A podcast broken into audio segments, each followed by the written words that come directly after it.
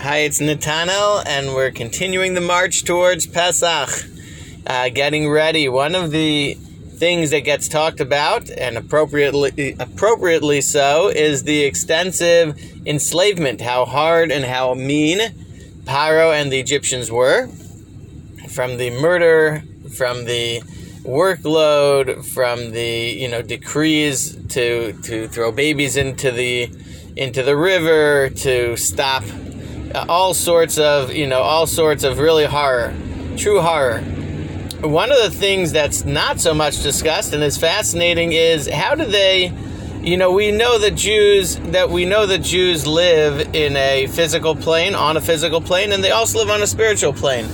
And one of the things that i think gets discussed much less is what are their what was paro's outlook towards the Jews' spirituality, towards the Jews' connection to Hashem, you know, what we would call today keeping, uh, learning Torah, keeping the mitzvahs, etc.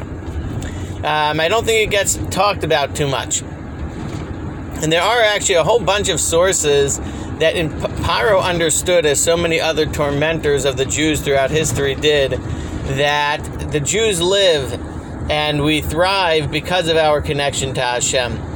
And that Paro consciously systematically decreed, as so many others through the generations did, that the Jews could not do things that would connect them to Hashem. You know, the equivalent of doing mitzvahs and learning Torah, obviously, it's pre the giving of the Torah.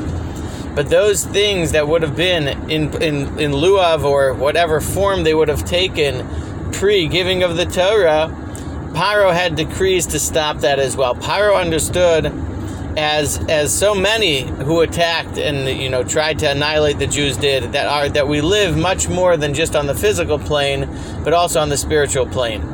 And so part of what we need to discuss is what are the dangers as we get ready for Pesach.